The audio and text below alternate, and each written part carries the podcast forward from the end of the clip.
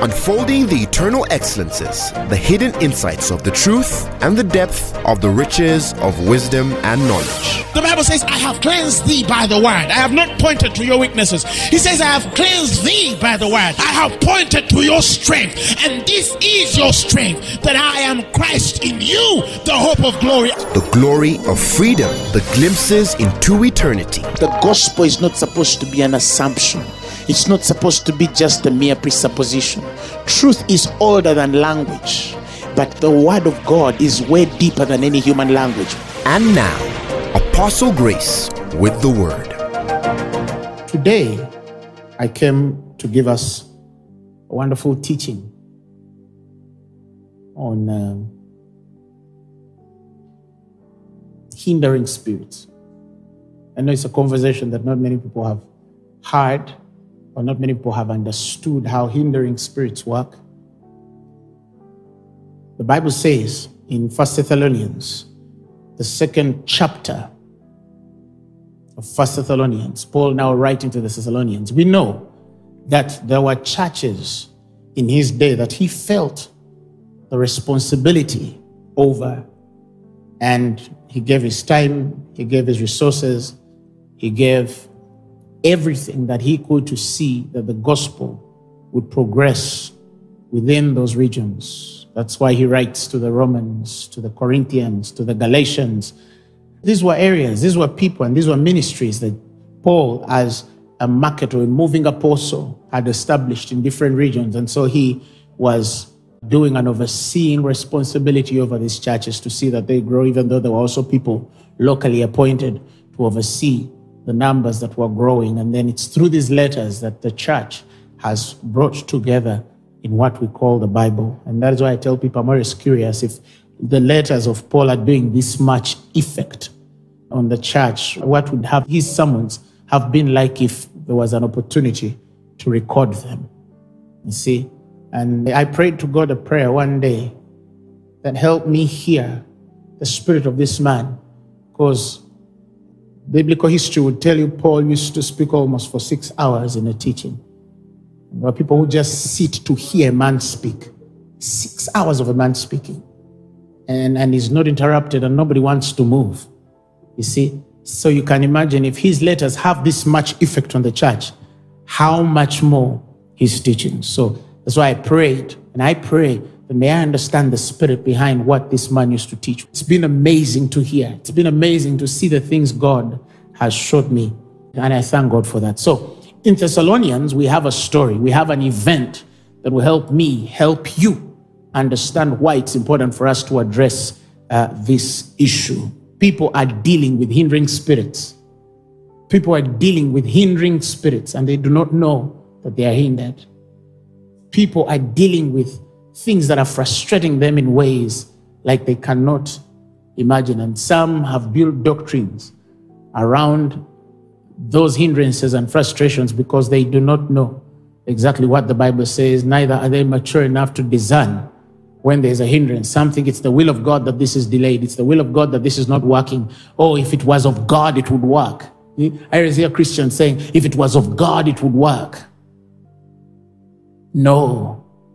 There are things that are of God that can be frustrated unless you know how to fight this. Somebody shout hallelujah.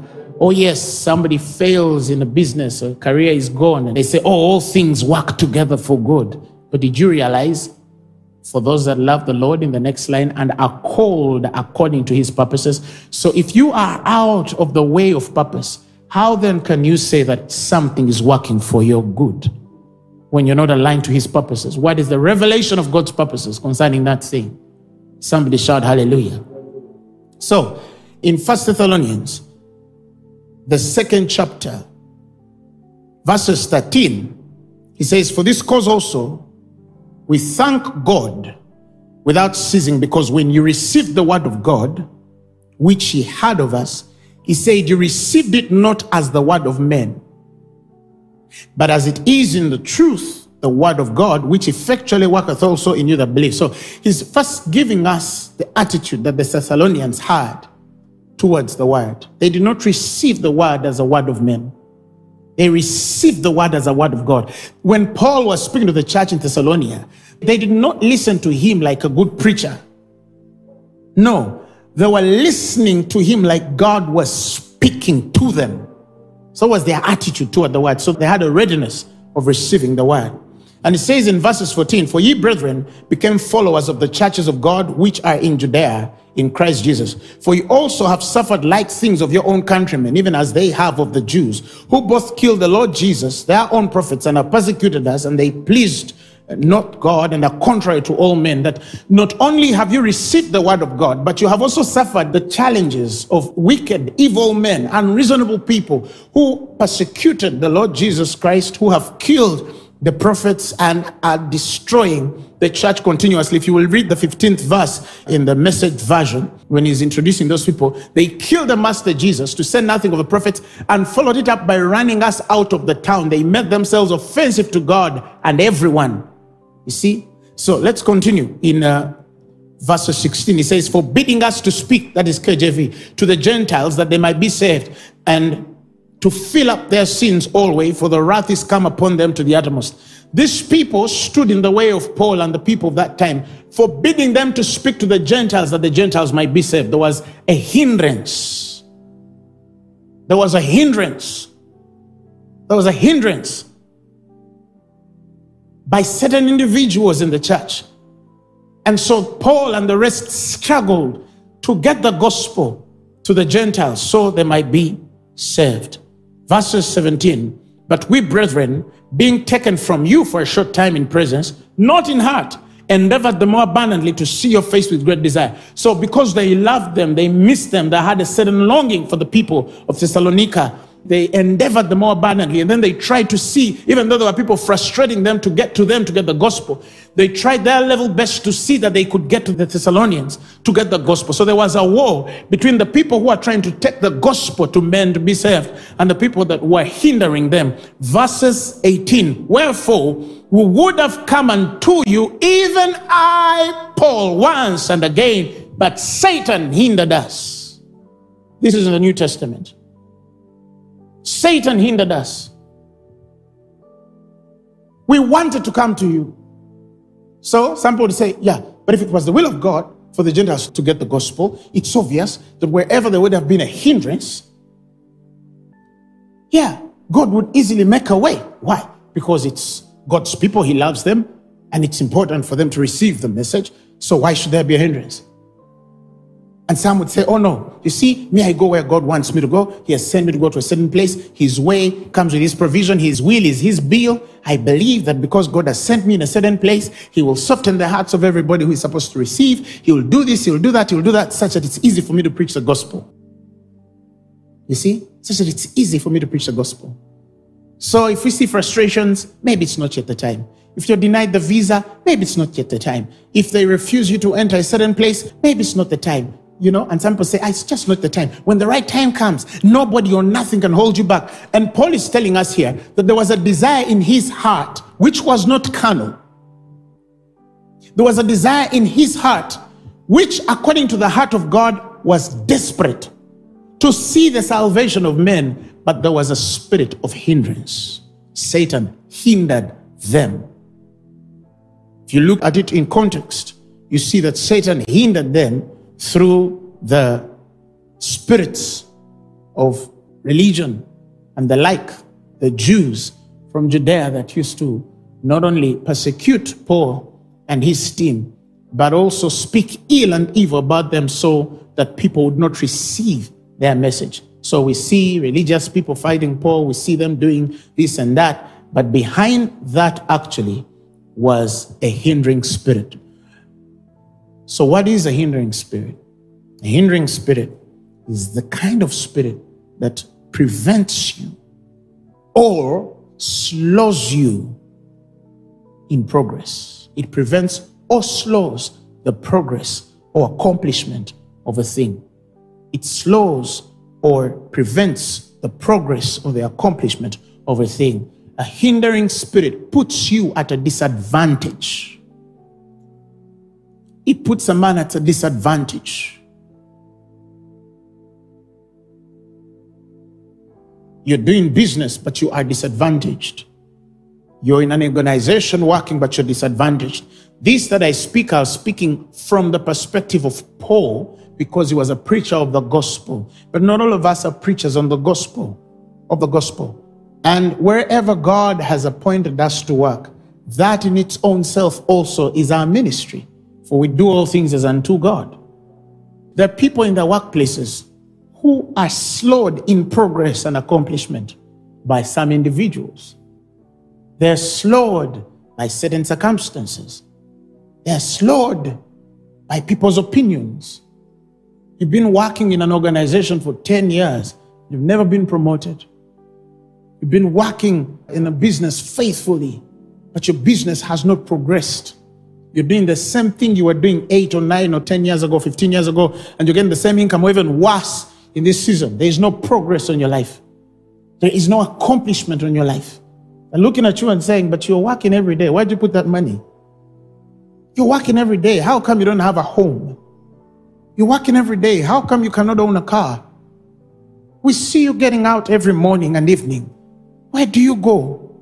How come we see you dress up and go out every morning, but nothing is changing? What's happening with you? You see?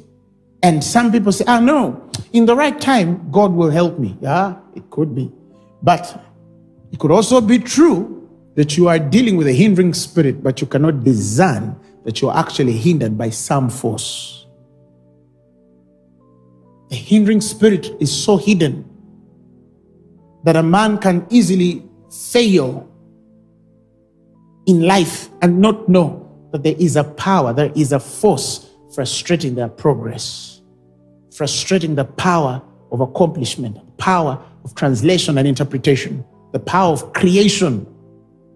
And so ah, I am, it's normal. Let's wait on God. Let's pray. Let's fast. Let's do this. Let's do that. Two, three, four, five years. Listen, God has put a spiritual clock in our spirits to know when we are out of time. Did you know that? Every person who has the Holy Spirit, you can know when you are delayed. You can feel it when you're delayed. No, leave the people who are carnal, who don't understand God. For the carnal man cannot receive neither discern the things of the Spirit, for they are spiritually discerned. But if you are spiritual, you are always cautious about time. There's something in you that tells you whether I'm early or late, whether I'm in tune or I'm out of tune, whether I'm in rhythm or I'm out of rhythm, whether my frequency is aligned or it's out of line, whether my vibrations are low or they are high. You can tell, you can feel it. You can feel it. There's somebody who knows they're supposed to be married now. They know it. Ah, it's the will of God that I'm not married. Many, some say that. So you ask them, okay, so why are all the signs of marriage on you? Why? So when are you going to be ready? And scripturally, can you justify your delay scripturally? Can you go through scripture and show me a woman who was delayed in marriage and why they were delayed? So some don't even have scriptural background to justify why things are not working. Oh, you know, this is why I'm not rich. This is why I'm struggling. Uh, but for me, it was the will of God. At one time, I heard a minister saying it was the will of God to keep me poor for these or 25 or so years of my active ministry because he knew that, you understand? And I'm hearing him speak and I'm thinking, hmm, this that you are speaking actually cannot be justified through scripture. You cannot open a portion of scripture and tell me that this happened to a man in history and this is the reason that it is happening to me. You see what I'm saying? So be careful when you assume things that God is doing, but you cannot justify through the word because the word and the spirit are agreeable. Somebody shout hallelujah. So people are slowed in progress, people are slowed in many ways and they do not know why. And, you know, if it is the will of God, then there is a grace for it. There's an understanding of it. There's a rest and peace to it. But if it is not the will of God, then you cannot have the peace of it. Because peace speaks. Why have you lost peace if it is the way of God? Isaiah 55, I think verses 12. Why have you lost peace if it is the way of the Lord. He says, For ye shall go out with joy, and you shall be led forth with peace. Because peace is a leader. A child of God was called to walk in a certain peace. So If it is of God, then have the peace about it. But you cannot be anxious. You cannot be restless. You cannot have this conviction that makes you lose sleep. But then you're thinking it's the will of God for you to be, you know, that way. No, no, no, no, no. The way of peace speaks because God might not come through a vision or a dream. You know, there are people who are waiting for dreams to know that this is their husband or their wife. They're waiting for a certain angel to come. And many people have been deceived through that because Satan also appears as an angel of light. And they've had visions from hell and they think that God has spoken to them because they don't know how God speaks. Yes, God can speak through visions, He can speak through dreams. But also, the way of peace is the leading of God. Somebody shout hallelujah. If you don't have the peace of a thing, it doesn't matter how enticing it is, don't go for it. Don't go for it. Shout amen. amen. So, back to this. Paul, now in Thessalonians, becomes an example for us that a man who wanted to preach the gospel, who was ordained and called by God to preach the gospel, was hindered by a certain spirit. He says, Satan hindered us. Satan hindered us. Satan hindered us. And so there are things that can frustrate your life. There are things that can trouble you into hindrances or by hindrances. And you will never know that it's actually of the devil that you are delayed. Some people's healings are delayed. Some people's breakthroughs are delayed. There are ministers whose ministries are delayed. And it's not the will of God that they're delayed, but they're hindered by Satan. So I'm going to share a few things by which not only can we tell the hindrances of Satan, but also the things that cause hindrances. A few of them. Because you see, the spirit of hindrance or the hindering spirits are so hidden. They can hide through our spouses, they can hide through our children, they can hide through our pastors, they can walk through our bosses, they can even walk through our best friends. But they also walk through enemies. It's easy if they're walking through enemies, but it's harder when they're walking through even sometimes the people who love us most. Somebody can be hindered by somebody who means well. So I want to show us a few things to help us understand some of these things. One, Hebrews 12, the first verse. It speaks of the sin that so easily besets men. Yeah? He says, Wherefore, seeing we are compassed about with so great a cloud of witnesses, let us lay aside every weight and the sin which doth so easily beset us, and let us run with patience the rest that is set before us. If you will read that in the Amplified Version, it says, Therefore, brethren, since we are surrounded by so great a cloud of witnesses who have brought testimony of the truth, let us strip off and throw aside every encumbrance, unnecessary weight, and that sin, Amplified Jesus, that sin which so readily, deftly, and cleverly clings to and entangles us, and let us run with patient endurance and steadiness, actively persistent in the appointed course of the rest the Lord has set before us the sin that so easily besets us. Allow me to say this. This is one of the most misinterpreted scriptures I've had ministers of God preach. The sin that so easily besets us. Some, they interpret just through grammar.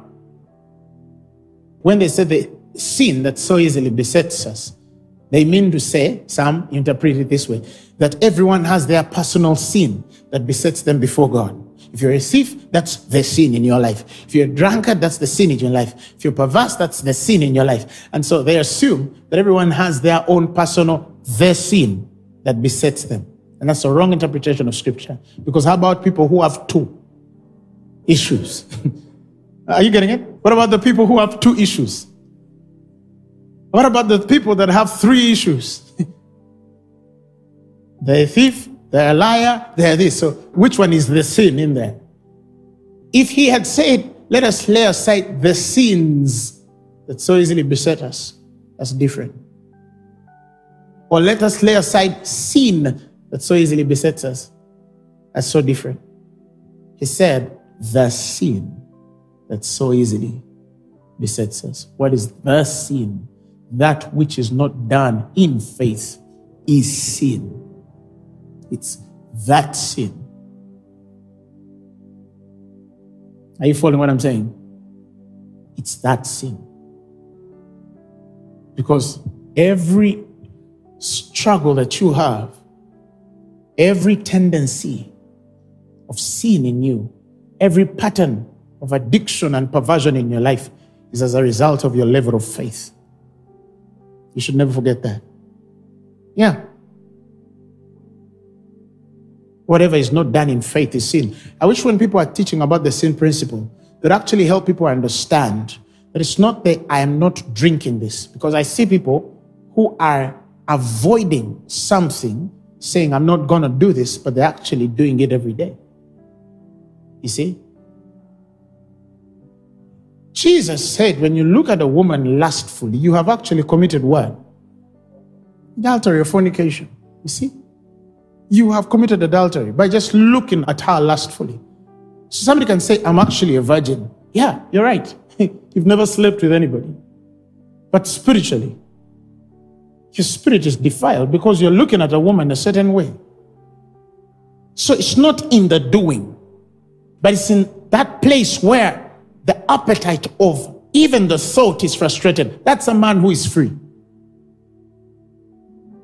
To look at her and she cannot entice you. To look at a drink and it's not calling you. That's deliverance. Somebody shout hallelujah. So we have people who are saying, I'm free, I've never done this. But oh, brother, oh, if somebody just screwed your head and put the nuts on the side and opened it,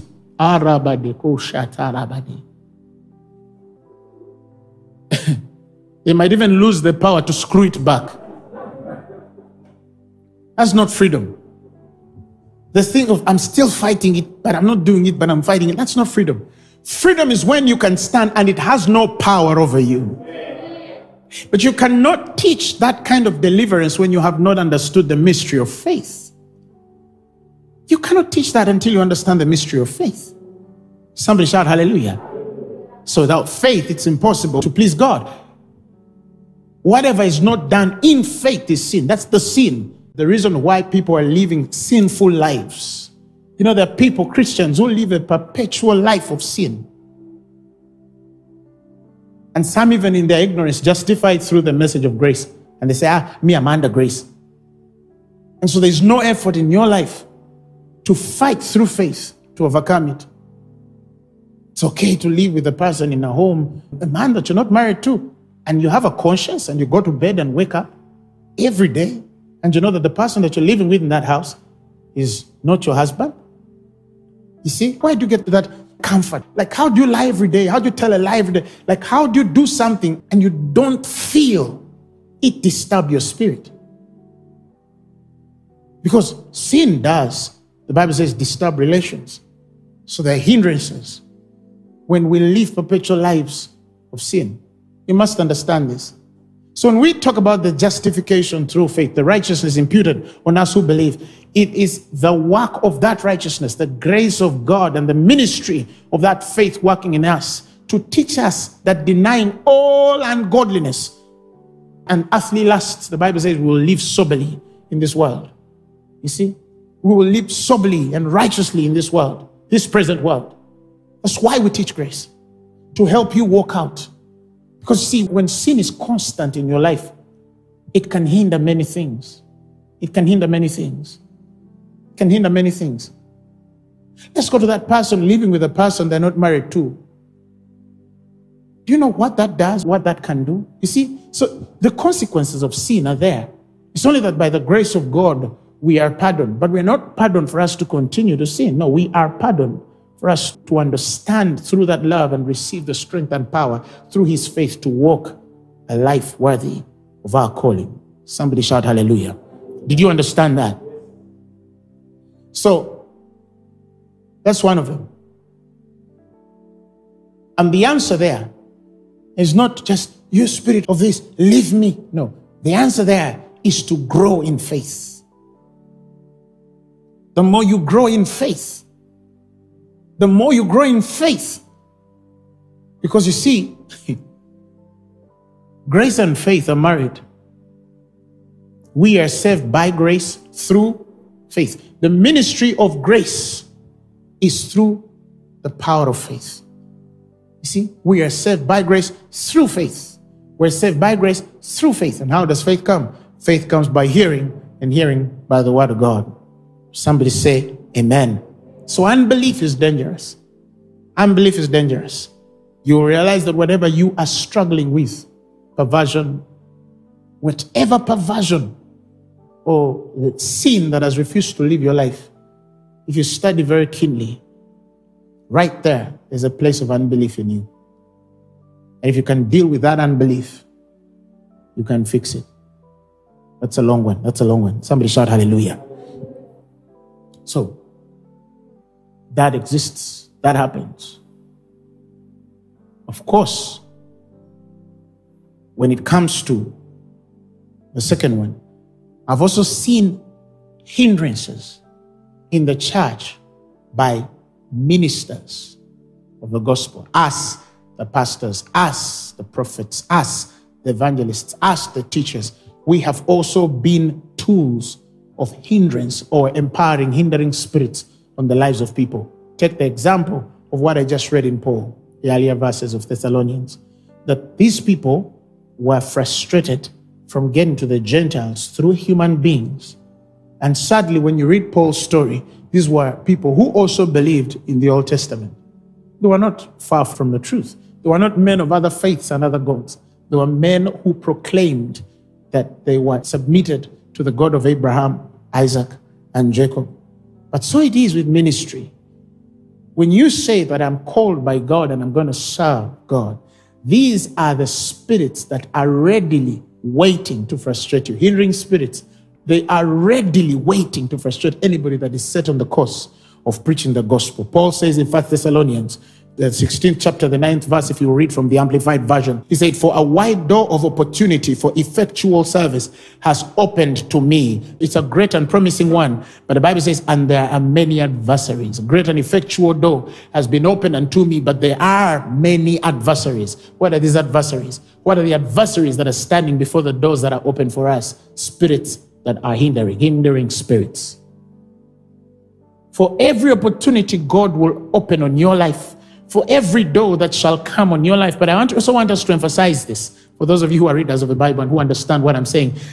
Hindering spirits are majorly on doors, not windows. Yeah, they are not in the realm of access, they're in the realm of opportunity to demonstrate or give out what you have accessed with God.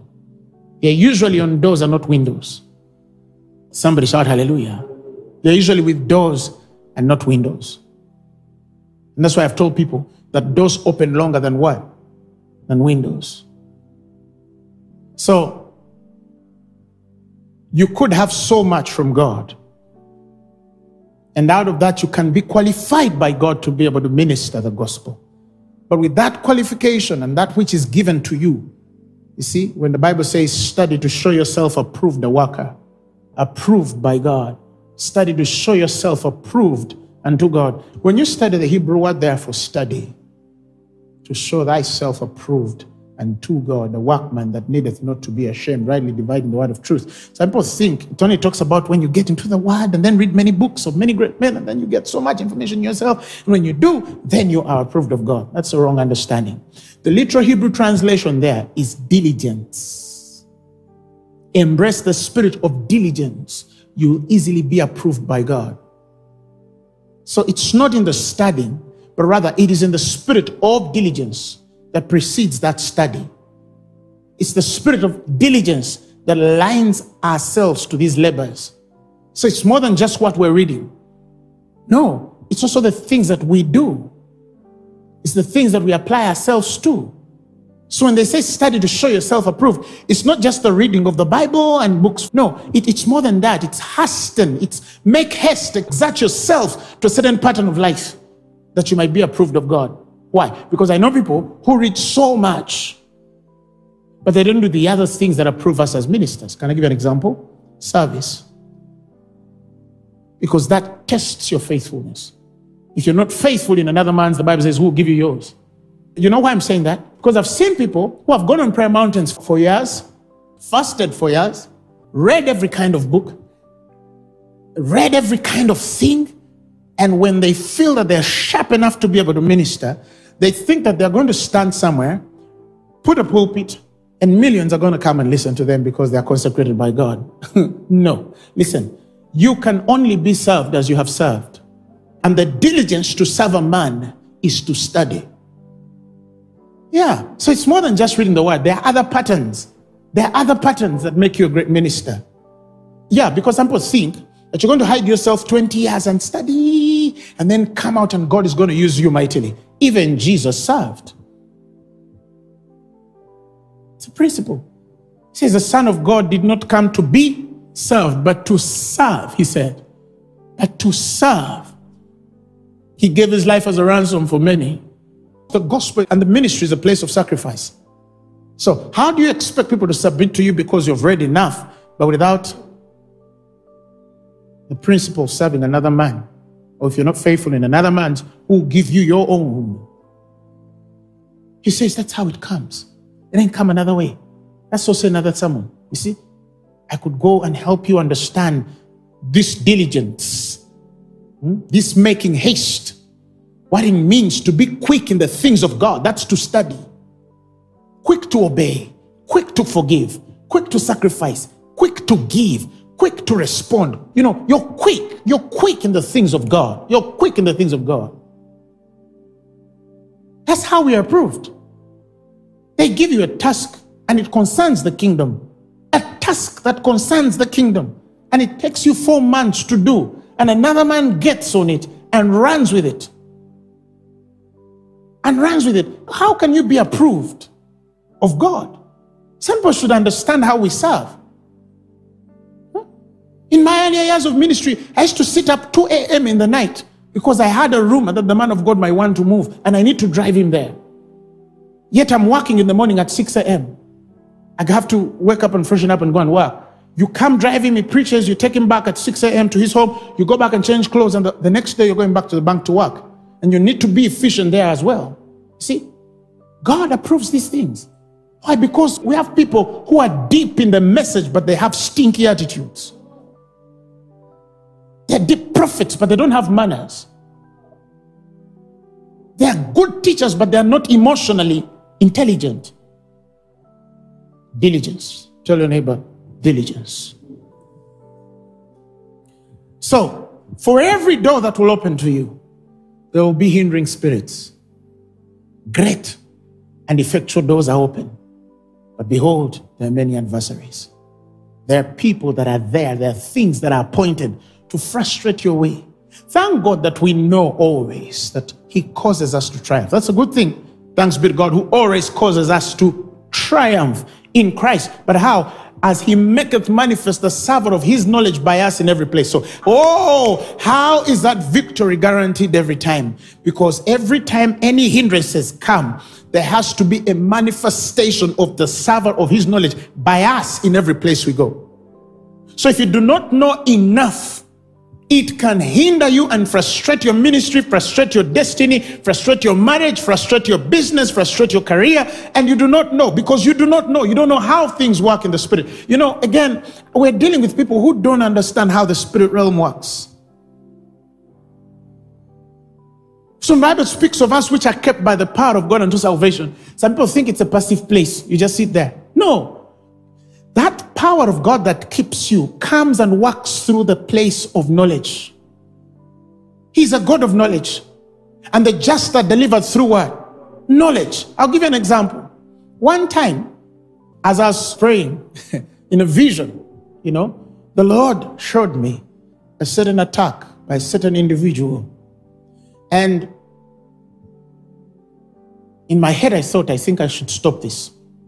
And the Lord told me, no, this is not the kind of thing you can stop. Because I don't want you to stop it this way. He says, no, this is the kind of thing you should hide from. Because there is purpose in it coming to seek you and it can't find you. It will take back another message to those that sent it. My God, I hid in plain sight. I hid.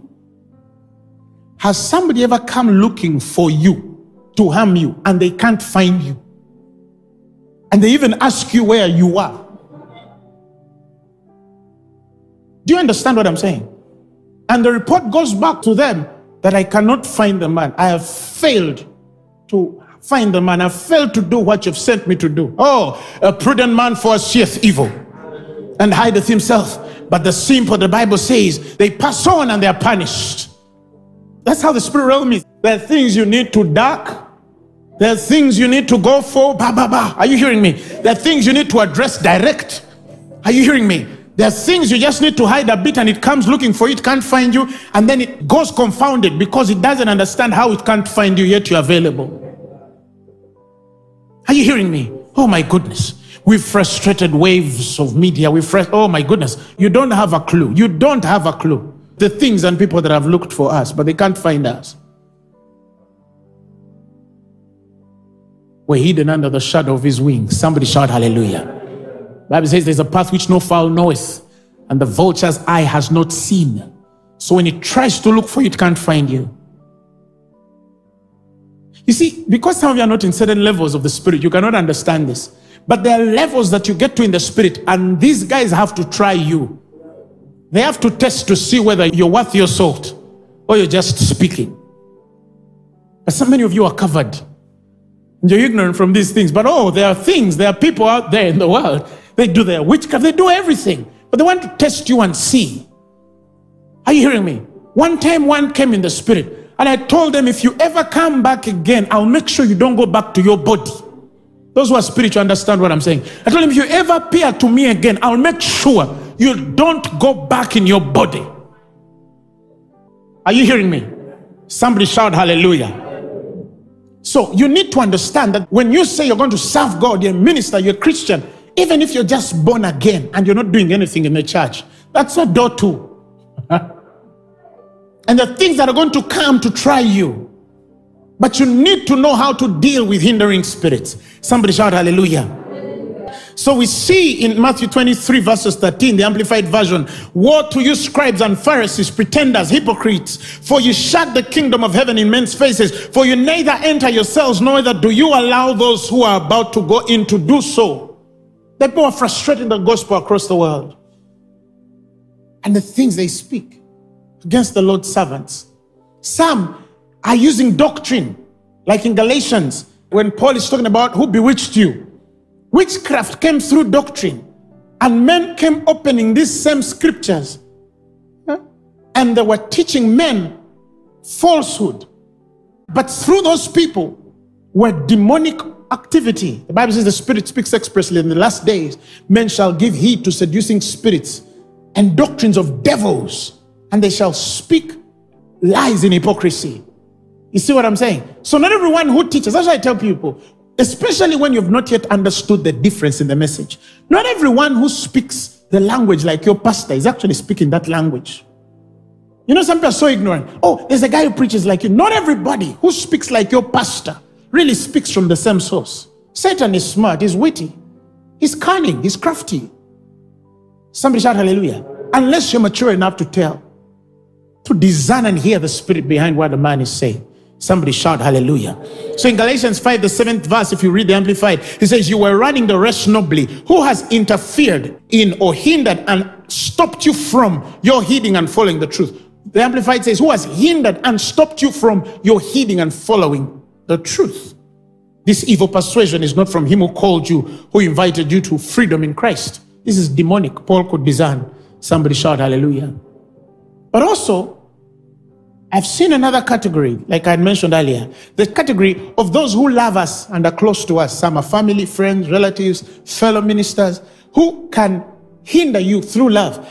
Jesus Christ in Mark chapter 8, the 31st verse, the Bible says he began to teach them that the Son of God or the Son of Man must suffer many things. He must be rejected by the elders and the chief priests and scribes and be killed, and after there, three days he shall rise again. And the Bible says, and he spake that saying openly. And Peter, the Bible says, took him and began to rebuke him. Says, hey, how can you die? No, you see, if you get into the heart of Peter, honestly, Peter loved the man. You saw. He even cut off a man's ear. He loved the man so much that he could have done anything for him. And he says, What are you saying? He rebuked him. Verses 33 But when he had turned about and looked on his disciples, the Bible says, and he rebuked Peter. He looked at the disciples like this as Peter was saying, What are you doing? How can you say you're going to die? What are we here for? We're your army. We can fight for you. So Jesus looks at the disciples like this to see why is he looking at them? This is what the Lord gave me. To see if anybody is under this same spirit.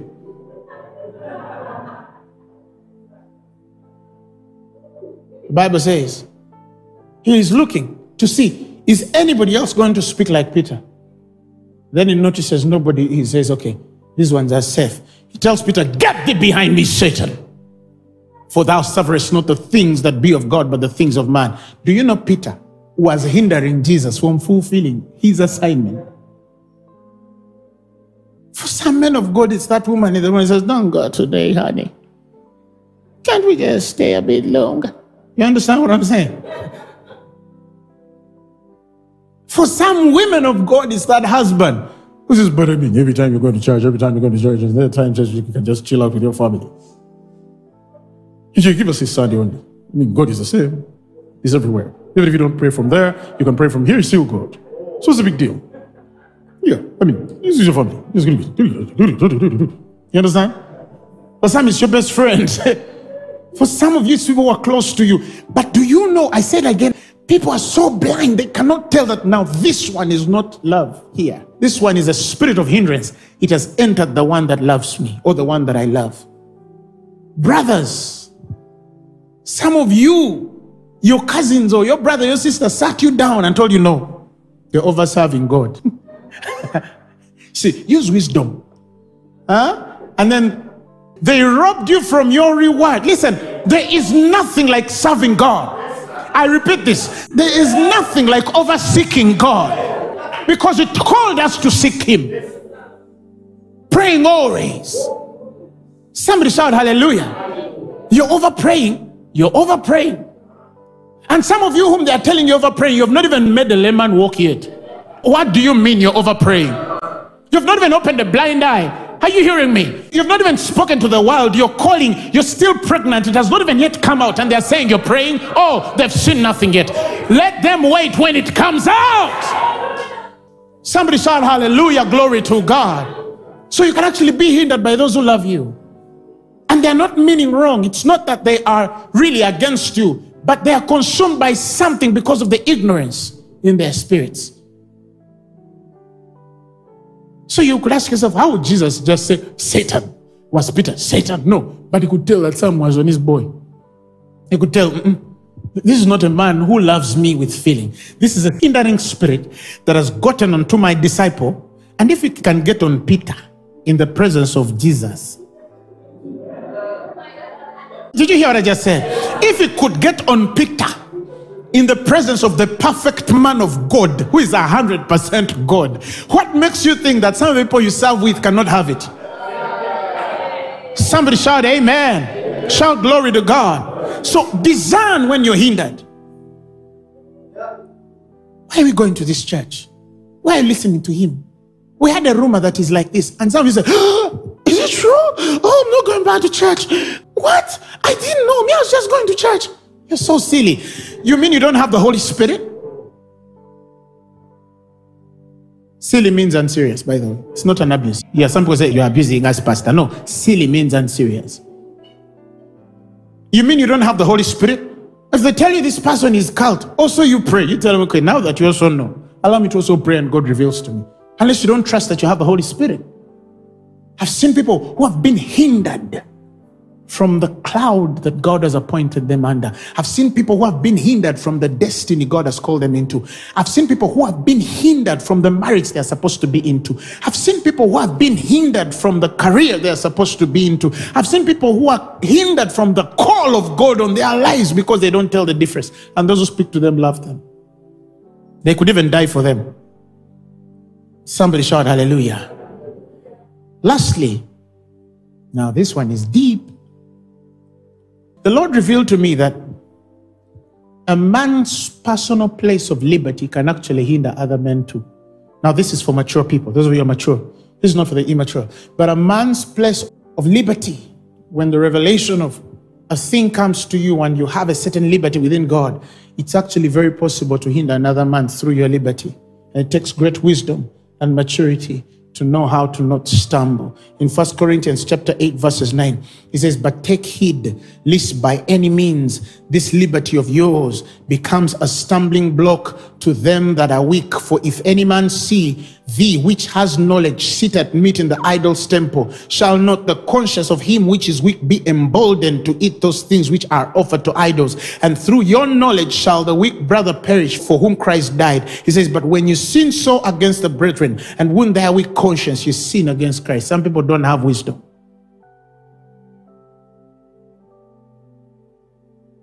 An artist, I'm sorry, I'm going to use an example of a musician, says, Oh, me, God sent me to the world, and he said, So I'm going to sing on a secular pulpit. People need salvation. No, but some of them, if you check their hearts, they actually, not all, I'm not judging all, but some of them actually want money. And the money they are not paid somewhere they think they'll find on the on a secular altar. And then he goes and sings on a secular altar. But there's a weaker brother who is also coming from the world. He's not yet free and delivered.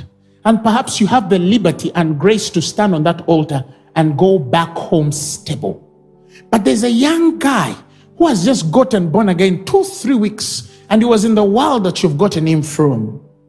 And he sees you on that table singing, and he thinks that it is okay to sing. And then he goes on that altar to sing, yet he's not stable. And the moment he steps on that altar, something clothes him and he goes back into the world. So, wouldn't wisdom tell you, for the sake of the guy who is younger, let my liberty, even though I know that I can stand on a secular altar and be not defiled, let for the liberty that I have in God be personal. And let me ignore this secular altar so I can help the guy who's going to come out tomorrow morning, that he will learn from me. And if his life is saved, it's more than the one million they'll give me on that altar. Not many understand this. They can even insult you for what I've just said. Because they already stumbled themselves. Yeah, they already stumbled themselves. So they neither enter, but they cannot also allow others to enter. Yeah, you could have a liberty and say, Oh, me, I'm free to do this. You see, I've traveled to Europe and I've been on pulpits, or then after dinner, you're sitting with these guys. Uh, one time I was in Hong Kong and I preached the gospel, the power of God moved. And after that, I come through and we sit on dinner, and these guys all order for wine. And yeah, apostle, that's a good preaching, good preaching, we're talking. Like, oh, yeah, yeah, yeah. Okay, but I said, why? Become all things that you myself some. So they're drinking a little. Within two, three hours, there's a way wine amplifies a voice. I don't know what that is called. Within just like two hours, eh, the people were saying apostle. They were screaming. Everything they were speaking loud. There was no music in the room. But you could think that they were speaking over some music. And I'm thinking, but perhaps there's a guy who has had a drinking problem. He's been drinking for so long and he's just avoided it for two weeks. And look at the wines, they're passing like this. And every time the thing passes, oh,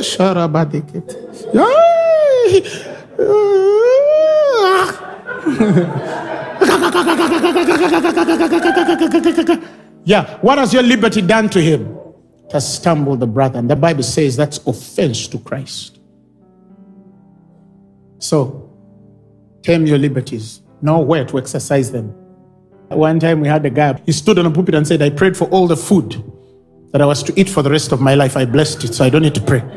Listen, this guy was just God and born again, and he's reading in scripture that give thanks for the meal that God has given you. That's stumbling them. Why don't you keep your faith to yourself? Hey, hey, hey, I prayed for mine, pray for yours only. You understand? And it's demonstrating liberty. Praise God. Tonight, I want to address anything that is hindering you, and some of you don't even know. But the anointing on this altar is going to prove to you in two, three, or four weeks, or one month from now, that it was not just a delay, there was a hindering spirit in your life. I'm going to address it in Jesus' name.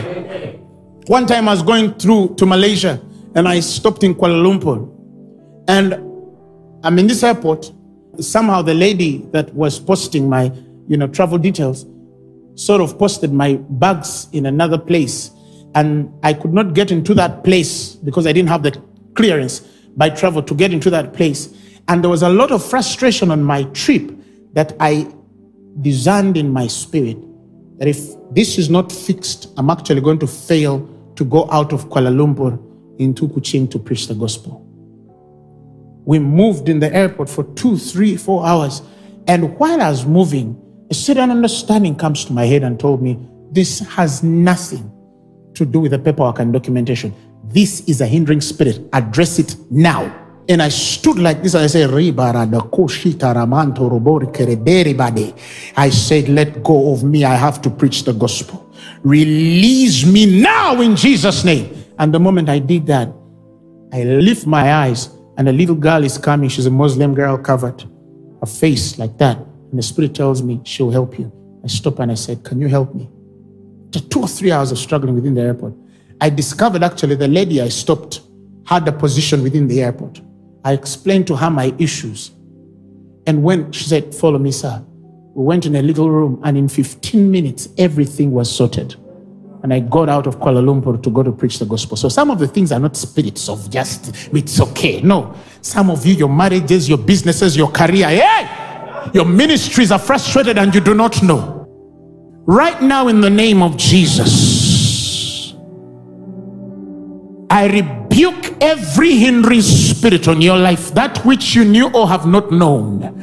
I rebuke that which has been hindering your marital destiny. I rebuke that which has been hindering your progress. I rebuke that which has been hindering that business project and deal that I promised you for years and days, but it's just not going through. They're postponing things today and next week. Let's call next year. It has become one year, two years, three years. It's just not breaking. Today I come with the anointing and power to rebuke that hindering spirit of your destiny. And I decree and I declare in the name of Jesus that things are going to happen so easy for you. I rebuke that thing that is hindering your healing. I rebuke that thing that is hindering your progress. I rebuke that thing that is hindering your career. I rebuke that thing that is hindering your education. I rebuke that thing that is hindering your ministry. I command it to let go of your life in the name of Jesus.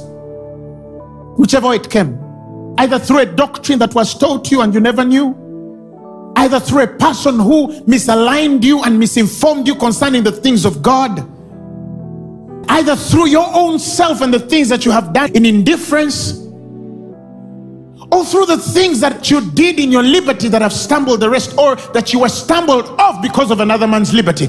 I rebuke everything that is hindering you. And let me declare this that from today, things are going to come quicker for you. Mention that thing, mention and say in the name of Jesus, this is coming quick. Say it, say it in your name. You know what I'm talking about. Say in the name of Jesus, it comes quick.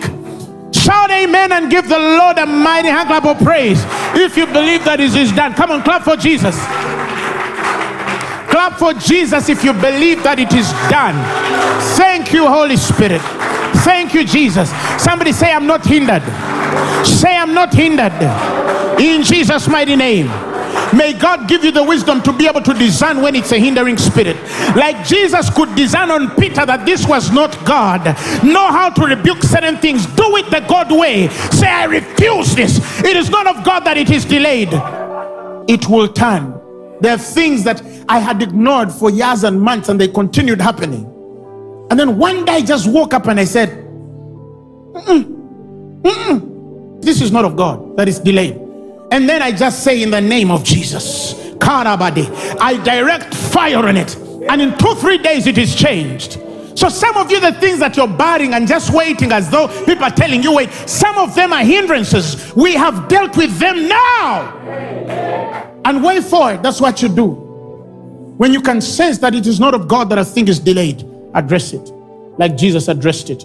Get thee behind me, Satan, for thou sufferest not the things that be of God, but the things that be of men, you are carnal. I'm not delayed. I refuse to be delayed. I refuse my healing to be delayed. I refuse because I know what was done for me. I say my project. Listen, I don't know. I'm feeling it in my spirit. Somebody, there's a thing so big. It's big. It involves a lot of money.